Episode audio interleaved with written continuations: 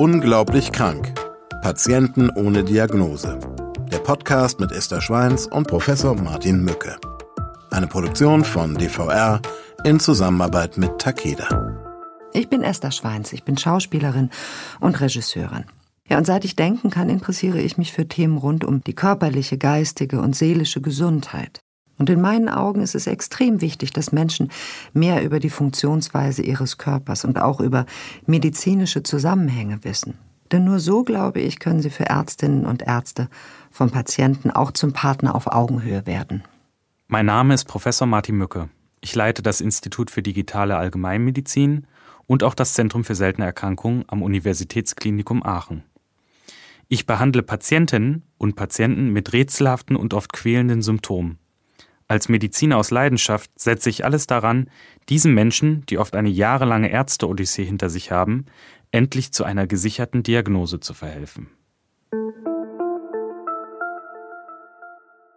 Schwindende Kräfte. Schon fast ein Jahr leidet Konstanze nun schon an einer rätselhaften Krankheit. Die eigentlich schlanke 24-jährige Erzieherin hat in kürzester Zeit über 30 Kilo zugenommen und leidet neben einem aufgequollenen Gesicht, breiten Dehnungsstreifen, kleinen Einblutungen an Bauch und Hüfte unter einer schweren Akne. Rätselhafterweise sind Arme und Beine von der Gewichtszunahme nicht betroffen. Darüber hinaus ist Konstanze nicht nur im übertragenen Sinne sehr dünnhäutig geworden. Tatsächlich erinnert ihre Haut an feines Pergament, ein weiteres Symptom, das durch zu hohen Blutdruck und depressive Schübe unheilvoll komplettiert wird. Außerdem überfallen ihre Beine seit neuestem immer öfter Schwächeanfälle, die manchmal so gravierend sind, dass sie nicht ohne fremde Hilfe aufstehen kann. Schon lange vertraut sie ihrem Körper nicht mehr. Schleichend ist die einst sportliche und attraktive junge Frau ein hilfsbedürftiges Häufchen Elend geworden. Freundinnen haben sich von ihr abgewandt, weil Konstanze sich aus Scham isoliert und selbst auf SMS und Messenger-Nachrichten nicht mehr antwortet. Mittlerweile sind ihr Hausarzt Dr. Alfred M. und ihre Mutter Sabine, mit der sie Tür an Tür wohnt, ihre einzigen verbliebenen Bezugspersonen. Ein halbes Jahr bevor sich die ersten Krankheitsanzeichen zeigten, war Konstanzes geliebter Papa Thomas mit gerade einmal 46 Jahren nach kurzer schwerer Krankheit, so hieß es zumindest in der Todesanzeige, an Atemversagen verstorben. Angefangen hatten die Symptome des Beamten mit einer Facialisparese. Eines Morgens war er plötzlich mit einer gelähmten Gesichtshälfte aufgewacht. Zuerst hatten alle einen Schlaganfall befürchtet, doch dann kam es sogar noch viel schlimmer. Nach und nach hatten auch die Nerven und Muskeln in Armen, Beinen, Händen und Füßen des Mannes begonnen, ihre Dienste zu verweigern. Eine rasch voranschreitende Form von ALS, der in nahezu allen Fällen tödlich verlaufenden amyotrophen Lateralsklerose, war diagnostiziert worden. Die seltene Erkrankung des zentralen und peripheren Nervensystems war sein Todesurteil. Konstanze, die wenige Monate zuvor in eine WG gezogen war, hatte nicht gezögert und war in die elterliche Wohnung zurückgekehrt, um mit ihrer Mutter Sabine, ihrem Vater, dem beide Frauen von da an beim Verschwinden zusehen mussten, zu betreuen. Ihn in ein Pflegeheim zu geben, war für die beiden Frauen keine Option gewesen. Und als das Ende des mittlerweile gekrümmt in seinem Bett liegenden todkranken Patienten mit großen Schritten nahte und ihnen der ambulante Palliativdienst dazu riet, ihn in ein Hospiz zu verlegen, war ihre Entscheidung klar gewesen. Thomas sollte diesen Planeten, wenn schon viel zu früh, doch zumindest in seiner gewohnten Umgebung verlassen. Gerade als Konstanze, die ihr preiswertes WG-Zimmer in dieser belastenden Zeit nicht aufgegeben, sondern nur untervermietet hatte, ihre Sachen packen wollte, um zurück in die Innenstadt zu ziehen, hatte sich ihre Oberschenkelmuskulatur das erste Mal wie Gummi angefühlt. Beim Aufstehen vom elterlichen Sofa war sie aus heiterem Himmel weggesackt und konnte sich nur mit Sabines Hilfe wieder aufraffen. War es ein Familienfluch, der nun auch ihr so brutal die Kontrolle über den eigenen Körper raubte und sie optisch in einen anderen Menschen verwandelte? Die Konsultationen des bemühten, aber überforderten Hausarztes der Familie blieben bis auf die lokale Behandlung oberflächlicher Symptome, eine Aknesalbe hier, ein Blutdrucksenker dort, weitestgehend ergebnislos. Und auch andere Spezialistinnen und Experten tappten im Dunkeln und vermuteten eine psychosomatische Ursache für Konstanzes drastische Symptome. Die Trauer über den Tod ihres Vaters würde von der jungen Frau mit übermäßigem Essen kompensiert. Das Ausbleiben körperlicher Aktivitäten käme hinzu, und so ließen sich nahezu alle vorliegenden Symptome vom Bluthochdruck über die Dehnungsstreifen bis hin zur Depression erklären. Zu diesem Zeitpunkt hatte sich bei der verzweifelten Konstanze der Verdacht eingeschlichen, dass psychosomatisch eine schlaue Umschreibung für wir haben keine Ahnung, also lassen Sie uns bitte in Ruhe sein könnte. Uns lässt es aber nicht in Ruhe. Hallo Martin, schön, dass du hier mit mir im Studio sitzt und dass wir uns gemeinsam dieser Geschichte nochmal widmen. Hallo Esther, ich freue mich auch sehr und äh, ja, klingt doch schon mal spannend, oder? Wenn man beim Arzt rausbuxiert wird oder wenn die Patientin das Gefühl hat, dass sie rausbuxiert wird, ähm, steckt bestimmt was dahinter. Mhm. Spannend natürlich auf der einen Seite und hochdramatisch immer für denjenigen, den es betrifft oder die Angehörigen. Mhm. Ähm,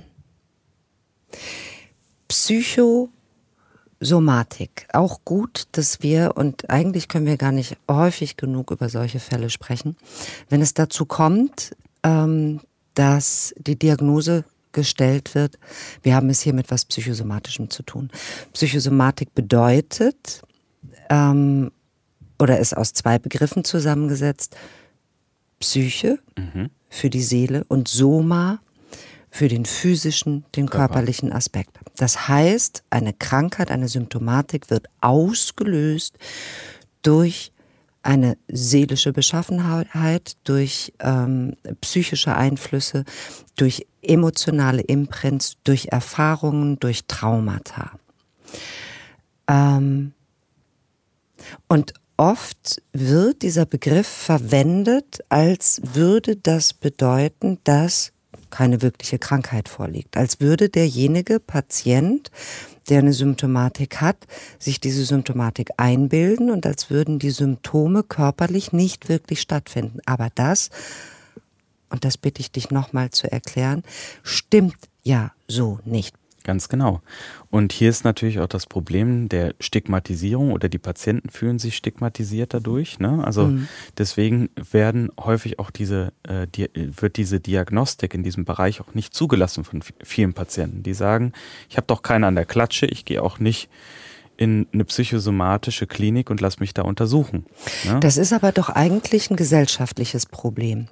Wir können Psyche und Soma doch gar nicht voneinander trennen. Genau, und deswegen muss man sich auch die seltenen Erkrankungen zum Beispiel mal angucken. Also Patienten, die lange unter einer chronischen oder einer seltenen Erkrankung leiden, die, die vielleicht nicht entdeckt wird sofort, die entwickeln natürlich auch psychosomatische Symptome. Also Darüber die ent mhm. da entwickeln sich andere ähm, Symptomkomplexe, die vielleicht gar nichts mit der Grunderkrankung zu tun haben, mhm. weil sie sich halt viel mehr beobachten, weil sie viel mehr in dieser Erkrankung leben und jedes einzelne, ähm, jede einzelne Veränderung dann als zugehörig zu der Erkrankung sehen.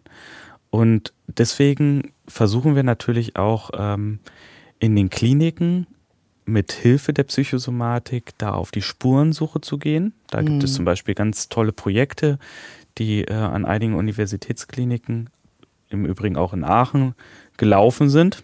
Mhm, wo du ja deine das, Professur hast. Genau, ähm, und da ist das Thema zum Beispiel im Projekt ZSE Duo, das ist ein Projekt der Zentrum für seltene Erkrankungen, wo man halt neben einem Arzt für, die, für den Körper, also einen Internisten, beispielsweise Neurologen, auch einen Arzt für die Psychosomatik dabei hat. Und mhm. die begutachten quasi als Duo den Patienten.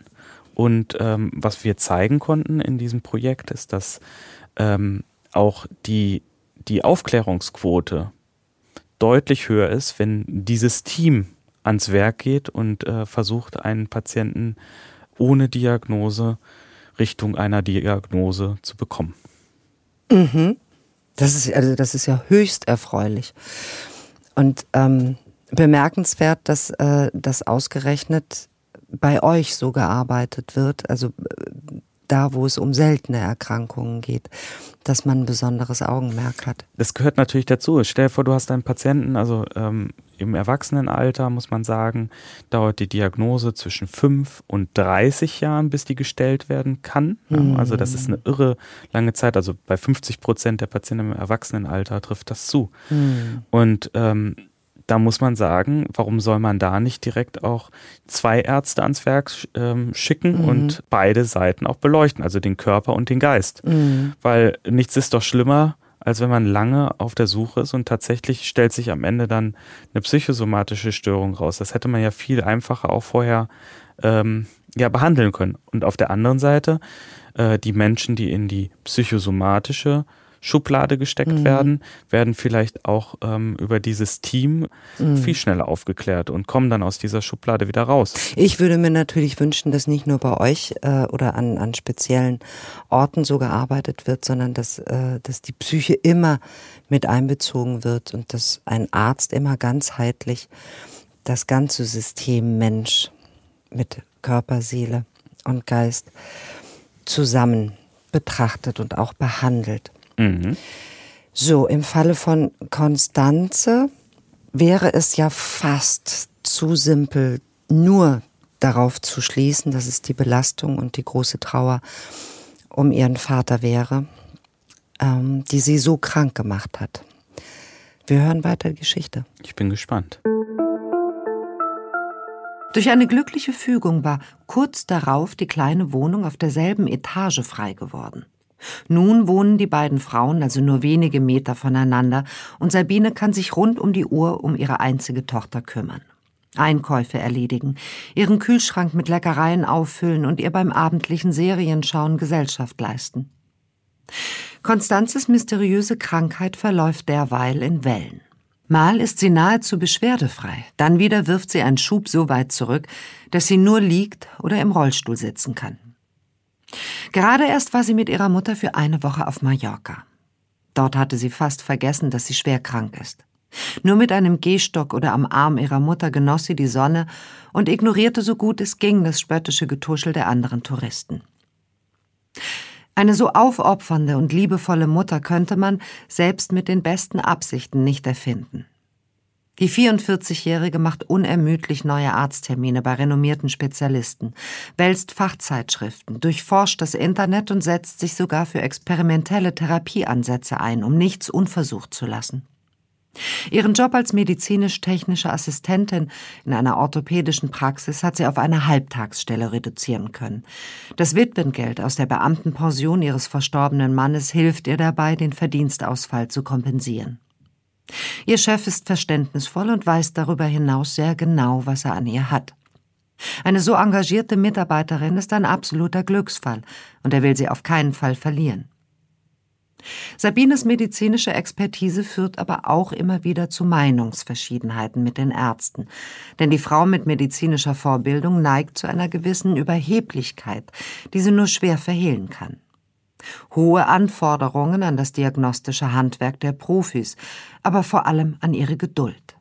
Ein Albtraum für fast jeden Mediziner. Kein Wunder, dass die Mutter-Tochter-Gespann mittlerweile der Ruf vorauseilt, kompliziert, fordernd und sehr anstrengend zu sein. Ein Ruf, der auch Martin Mücke erreicht.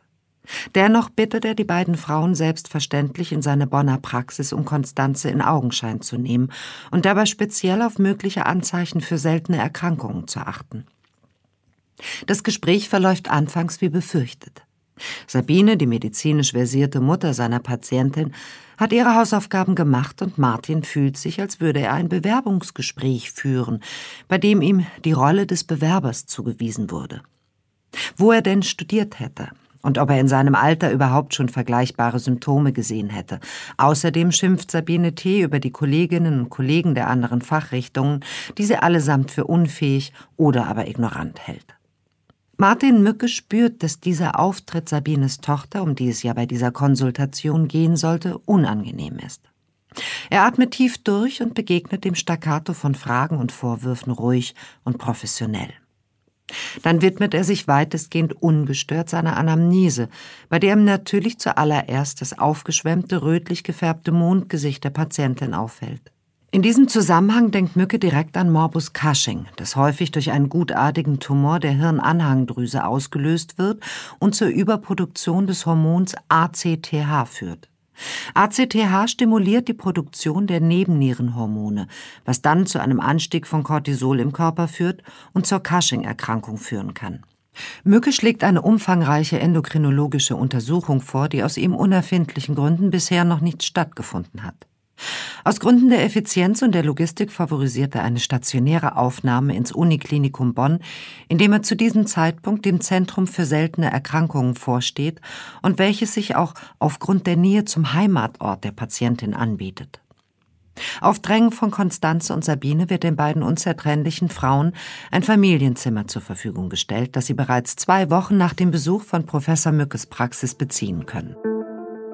Konstanzes Symptome passen zu einer seltenen Erkrankung, mhm. ein Morbus. Morbus Cushing.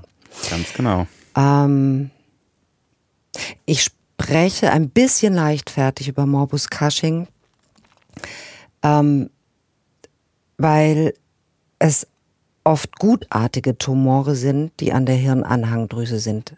Vertue ich mich da sehr oder ist die Heilungschance bei Morbus Cushing hoch, wie ich das vermute? Die ist äh, sehr hoch, wenn man es frühzeitig dann natürlich auch entdeckt. Ähm, Juhu. Ähm, also man entdeckt es auch relativ gut, einfach mhm. weil sich die Menschen auch entsprechend dann verändern durch den Morbus Cushing. Also was passiert da? der Körper produziert zu viel Cortison. Und ähm, das, du hast es schon angesprochen, äh, häufigste Ursache ist ein Tumor der Hirnanhangdrüse. Und ähm, was macht man da? Man entfernt diesen Tumor und guckt dann, dass man quasi in der, mhm. in der Hirnanhangdrüse, in der Hypophyse diesen Tumor äh, chirurgisch, quasi durch die Nase erreicht man das relativ gut, dann entfernt und dann muss man aber gucken, dass man danach künstlich wieder Cortisol zuführt dem Körper, weil der Körper dann nicht mehr selber in der Lage ist, das zu produzieren. Ach so, gar nicht mehr. Nach, ah, okay. Cortisol, wofür ist Cortisol zuständig im Körper?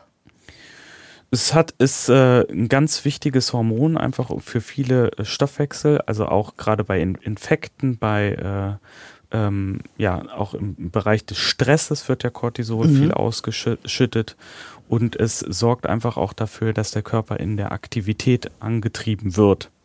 Ja, wenn man das so sagen möchte. Also für viele Körperprozesse ist es ausschlaggebend. Guck mal, ich hatte, habe immer gedacht, Cortisol neben Nierenrinde hatte ich so in der. Genau, das ist auch der zweit, das zweite Thema, also Nebenrindentumore, wo es ja auch wieder ah. eine Rolle spielen kann. Äh, wir haben ja gerade über die häufigste Ursache gesprochen und die, das ist natürlich auch der Tumor im, in der Hirnanhangdrüse. Und auf der anderen Seite muss man auch äh, die Nebennierenrindentumore angucken als weitere Ursache mhm. und auch die Medikamenteneinnahme. Also wenn ich einfach zu viel Cortison, also als Entzündungshemmer beispielsweise bei rheumatischen Erkrankungen oder bei anderen äh, Systemerkrankungen einsetze, und das halt über eine längere Zeit in sehr, sehr hohen Dosen auch einnehme. Das ist ja dann keine seltene Erkrankung. Ach Mensch, über Cortison. Ich weiß nicht, ob wir das heute schaffen, über Cortisoneinnahme zu sprechen. Über ein äh, ne, Cortison ist ja ein lebensrettendes Medikament, also ein lebensrettender Stoff. Ja, aber vielleicht ist nochmal wichtig auch für die Zuhörerinnen und Zuhörer, also wir haben ja auf der einen Seite das Problem der Hypophyse, da wird die Vorstufe ja des Cortisons gebildet und Corti selber Cortison, Sul. Cortison, also du sagst Cortison, ne? also Vorstufe das ACTH und dann das Cortison, mhm. was dann selber über die Nebenniere produziert wird und deswegen sind das halt auch die zwei Orte, wo natürlich auch ähm, Probleme auftauchen können. Also mhm. Also Tumoren in der Hirnanhangdrüse oder mhm. halt auch in der Nebenniere. Ne? Und das sind dann halt auch die Angriffspunkte, wo man dann halt auch die entsprechende Behandlung dann vollführen kann. Entweder chirurgisch, dass man diese Tumoren dann entfernt, oder halt durch Bestrahlung, dass man den Tumor bestrahlt beispielsweise und versucht, den auf äh, normal oder mhm. eine kleine Größe zurückzustufen und dann operativ entfernt oder mhm. dass er dann ganz weg ist. Oder halt medikamentös, indem man dann halt auch ähm, direkt mit der Medikamenteneinnahme ähm, dieses Tumorwachstum dann halt versucht zu kontrollieren. Das sind so die Optionen, die einem in der Therapie zur Verfügung stehen.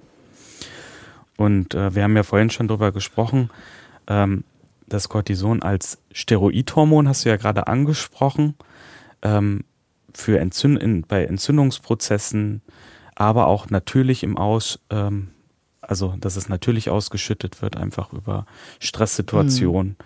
Also wenn man lange Zeit immer unter Stress ist, dann hat man auch einen entsprechend hohen Cortisonspiegel natürlich. Ne? Wenn man lange Zeit unter Stress steht oder ähm, ein schweres Trauma erlitten hat, kann es auch passieren, dass die Cortisonproduktion nachlässt, ne? Genau. Dass es zu wenig gibt. Das ist dann auch äh, Thema, das hatten wir, glaube ich, in einer anderen Folge schon mal besprochen, dass es halt auch zu einer äh, Nebenniereninsuffizienz äh, dann auch mhm. kommen kann. Und dann funktioniert diese Produktion des, dieses wichtigen Hormons einfach nicht mehr richtig. Ne? Mhm. Und ein solcher Patient müsste dann lebenslang Cortison zu sich nehmen? Hydrocortison, ne? Also dann mhm. würde man dann äh, das dann beifügen wieder. Also, es dreht sich auf jeden Fall wie auch immer um Cortison. Aber wie es sich darum dreht und wie es dazu kommt, das hören wir jetzt.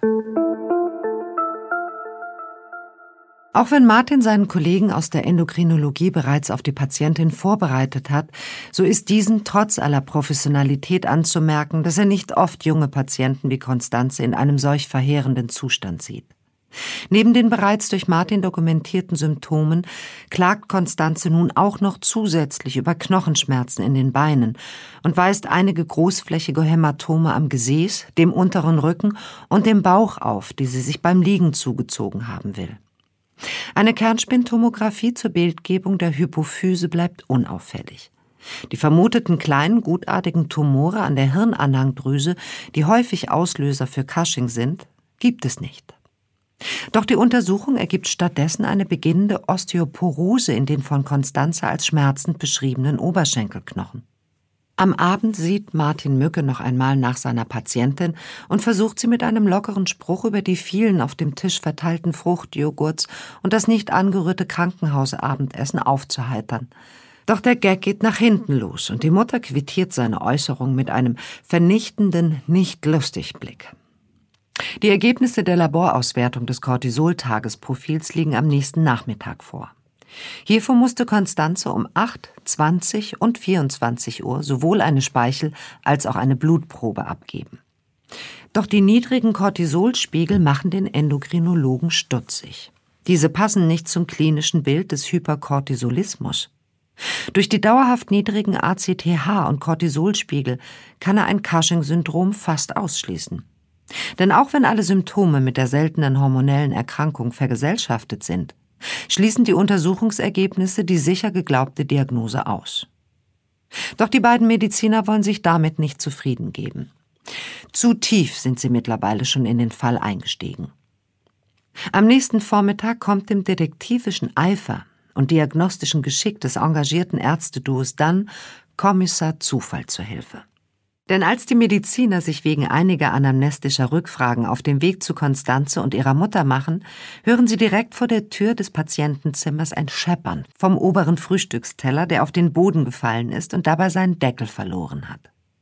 Als Mücke der Pflegekraft geistesgegenwärtig dabei hilft, das Missgeschick zu beseitigen, fällt sein Blick auf vier der geleerten Joghurtbecher, über die er am Vorabend den misslungenen Scherz gemacht hatte.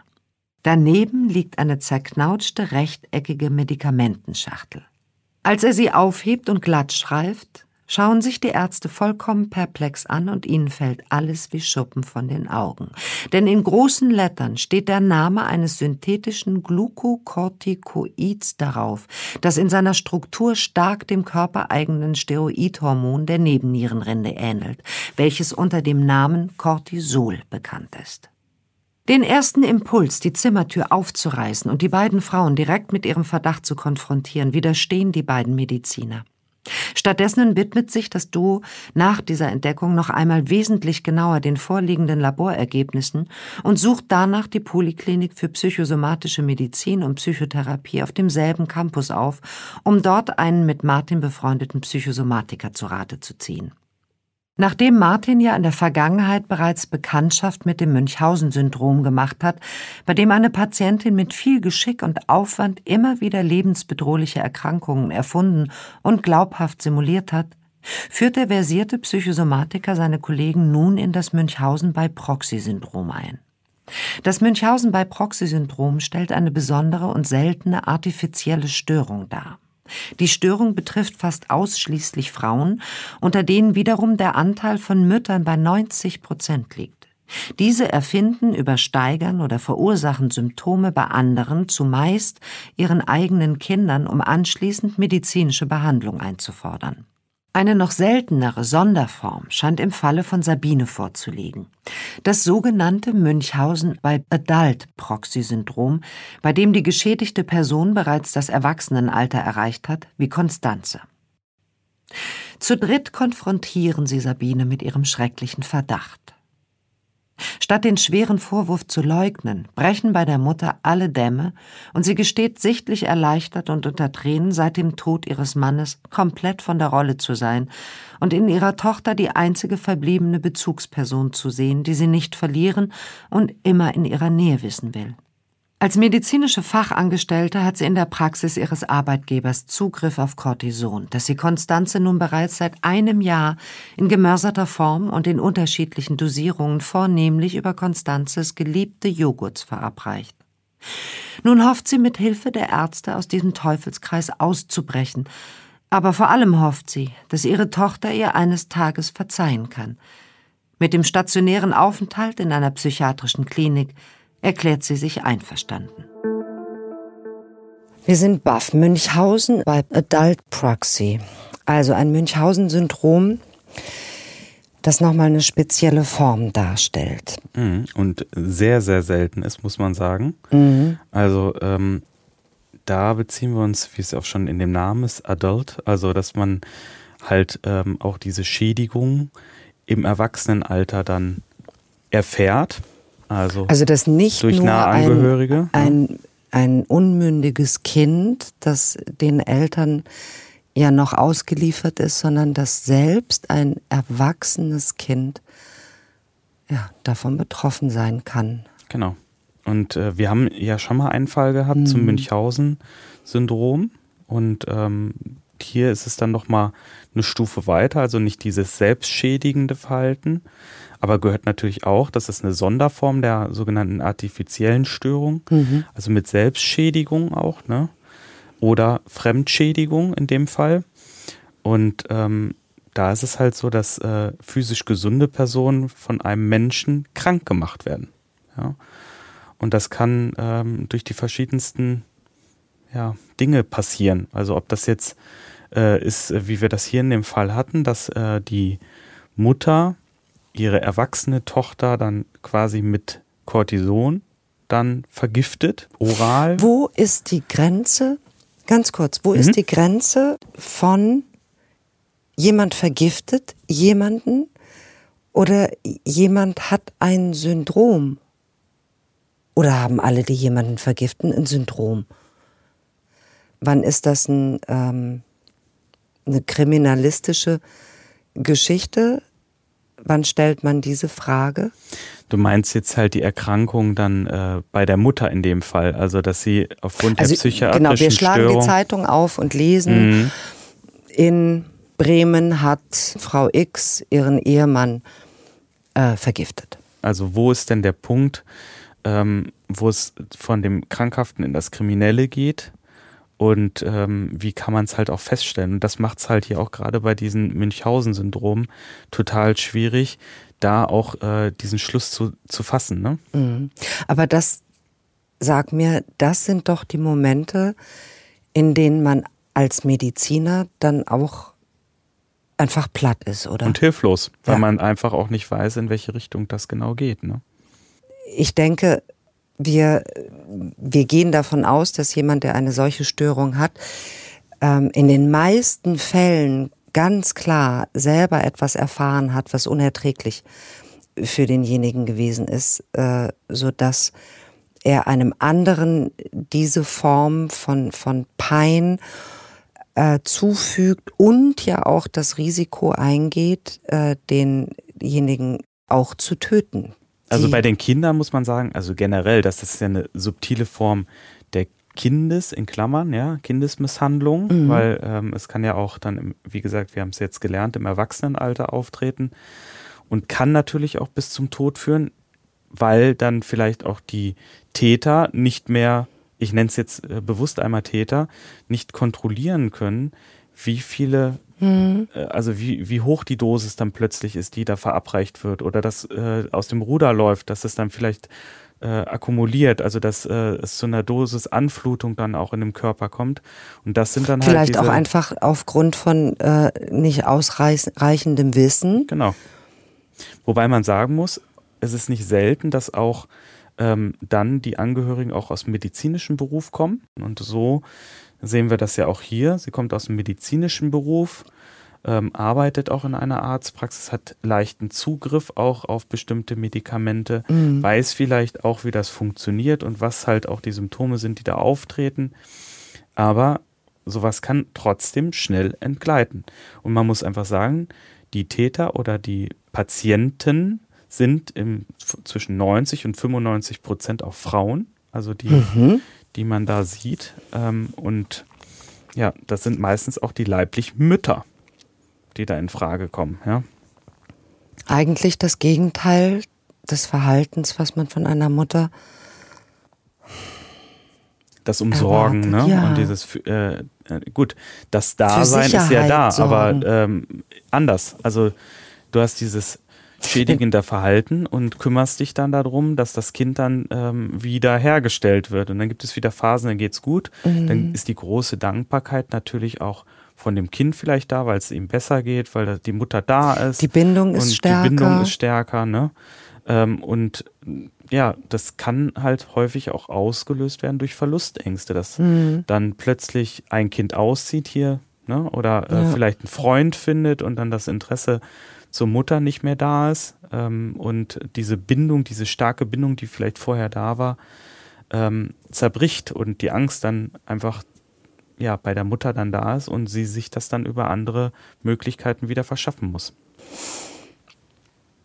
Und so habt ihr es dann ja immer äh, mit zwei Patienten zu tun. Also einmal dem, dem mhm. Geschädigten, der geheilt werden muss und hoffentlich geheilt werden kann von dem, was ihm dazu gefügt worden ist, aber eben auch demjenigen, der das ausgelöst hat, der ja dieses Münchhausen-Syndrom hat. Und da unterteilt ihr ähm, ja einige verschiedene Ausformungen. Ne?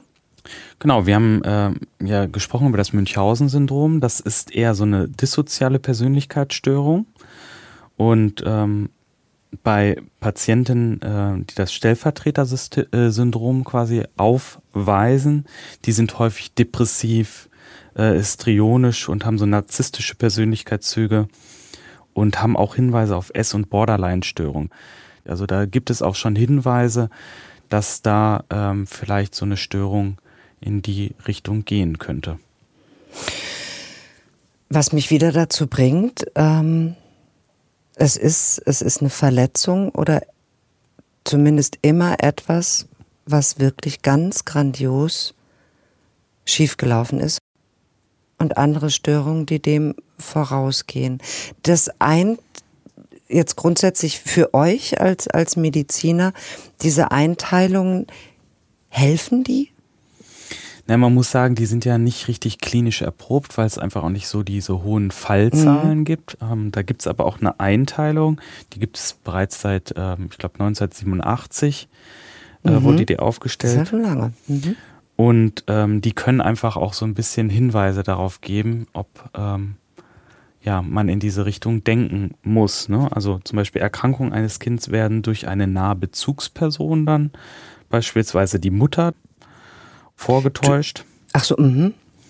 und äh, das Kind wird häufig wiederholt zu medizinischen Untersuchungen und Behandlungen vorgestellt. Das ist auch so ein Thema, das eine große Rolle spielt, gerade in der Pädiatrie wenn äh, das Kind plötzlich immer wieder in der, in der Notaufnahme auftaucht, man sich dann auch schon als Arzt wundert, wa was da alles für verschiedene Dinge passieren und ähm, was für Schädigungen da auftreten. Ja, wenn so ja, wenn ein Kind immer in der gleichen Notaufnahme vorgestellt wird.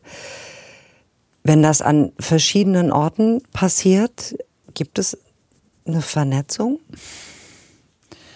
Eigentlich nicht. Ne? Also wenn das in, in, einem, man in einem müsste, Dorf manchmal passiert. müsste man unsere dann, Gesichter hier sehen. Ja, das Wie ist ich dich schwierig. bittend anschaue, möge es doch bitte eine Vernetzung geben und einen Zentralcomputer, in den eingetragen wird, wenn ein Kind häufig vorgestellt wird, damit es auch Ich habe es ja damals schon gesagt, bei dem Münchhausen-Syndrom, da hätten wir uns das gewünscht. Ne? Ja. Ähm, du kannst halt auch nicht einfach dann ähm, irgendwo nachgucken, äh, ja, der Patient war schon da und da. Du bist halt auf die Zusammenarbeit mit dem Patienten angewiesen. Ne? Und Mhm. wir haben immer noch das Thema des Datenschutzes, was ja auch eine sehr, sehr äh, ein sehr, sehr wichtiges Thema natürlich ist, aber auch viele Dinge auch in der Vernetzung, gerade bei in diesen Mhm, Fällen, mhm. ähm, erschwert. Ne? Gerade bei Kindern ist das halt tragisch. Äh, äh, natürlich gibt es dann auch mal, wenn man Arztbriefe vielleicht hat, dass man da äh, sich kurz schließt mit, mit anderen Kollegen oder so. Aber das hat alles was mit dem Thema ähm, ja, ärztliche Schweigepflicht auch zu tun. Ich kann nicht einfach über ähm, Details, Krankheitsdetails äh, mit anderen Ärzten auch sprechen. Da muss man immer auch natürlich das sich ein- Einverständnis haben Mhm. ähm, des Patienten oder halt bei Minderjährigen natürlich auch der Erziehungsberechtigten. Ne? Oder sich eben so sicher sein, dass da sowas vorliegen könnte wie ein Münchhausen-Syndrom, bevor man agiert. Ne? Und da muss man natürlich auch sagen, es ist halt total schwierig, so einen Verdacht zu äußern. Da musst du dir wirklich sehr, Das sehr sicher ich, sein, ah. weil du natürlich auch jemanden dann in eine Situation bringst. Ähm, also wenn es nicht stimmt, ne, Ja. dann ist sowas im Raum. Furchtbar. Und da kannst du auch als Arzt richtig, wenn man es böse sagt, auf die Schnauze fliegen. Ja, und jetzt hat man diese, ne? diese extreme Fallhöhe und ist äh, ja sicherlich, oder du bist in so einem Fall wahrscheinlich extrem emotional angespannt. Wo gehst du denn dann mit sowas hin? Wo holst du dir Sicherheit und Unterstützung? Also hier muss man dann auf die äh, Fachärzte hinweisen, ne? also äh, Facharzt für Psycho Psychotherapie, Psychosomatik. Ähm, das sind halt die, die Fachbereiche, die man dann einschalten sollte, die auch geschult sind in diesem Bereich, ähm, die solche Fälle auch häufiger dann sehen und in Behandlung haben und die sind auch über ihre Gesprächsführung ganz anders geschult und können ähm, auch dabei helfen, diese Situation aufzuklären. Man muss aber dazu sagen, häufig ist es dann auch wieder Zufall, dass solche Fälle dann auch aufgelöst werden, Wie jetzt in eurem Fall, ja. wie in diesem Fall. Ähm, und manchmal klappt es gar nicht mit dem Aufklären und dann steht am Ende vielleicht sogar der Tod. Ich freue mich äh, sehr über, über die Hilfe des Zufalls in diesem Fall.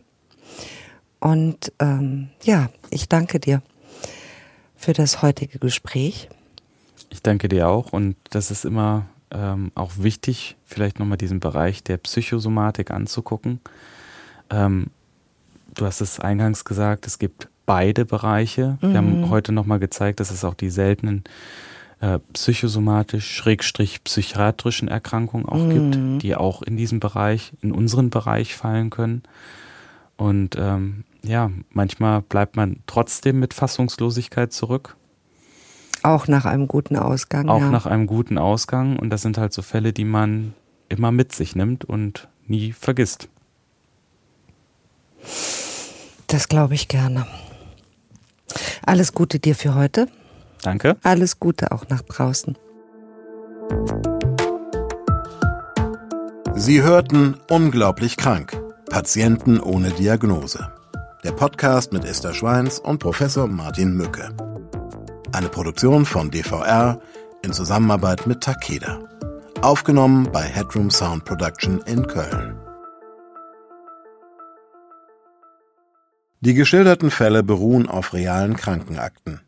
Sie sind jedoch zum Schutz der Persönlichkeitsrechte der Patientinnen und Patienten und aus Gründen der medizinischen Schweigepflicht anonymisiert und dramaturgisch bearbeitet. Die Inhalte und Aussagen des Podcasts ersetzen keine medizinische Konsultation. Sollten Sie geschilderte Symptome bei sich oder anderen wiedererkennen oder gesundheitliche Beschwerden haben, wenden Sie sich umgehend an eine Ärztin, einen Arzt oder in akuten Fällen an die Notaufnahme eines Krankenhauses.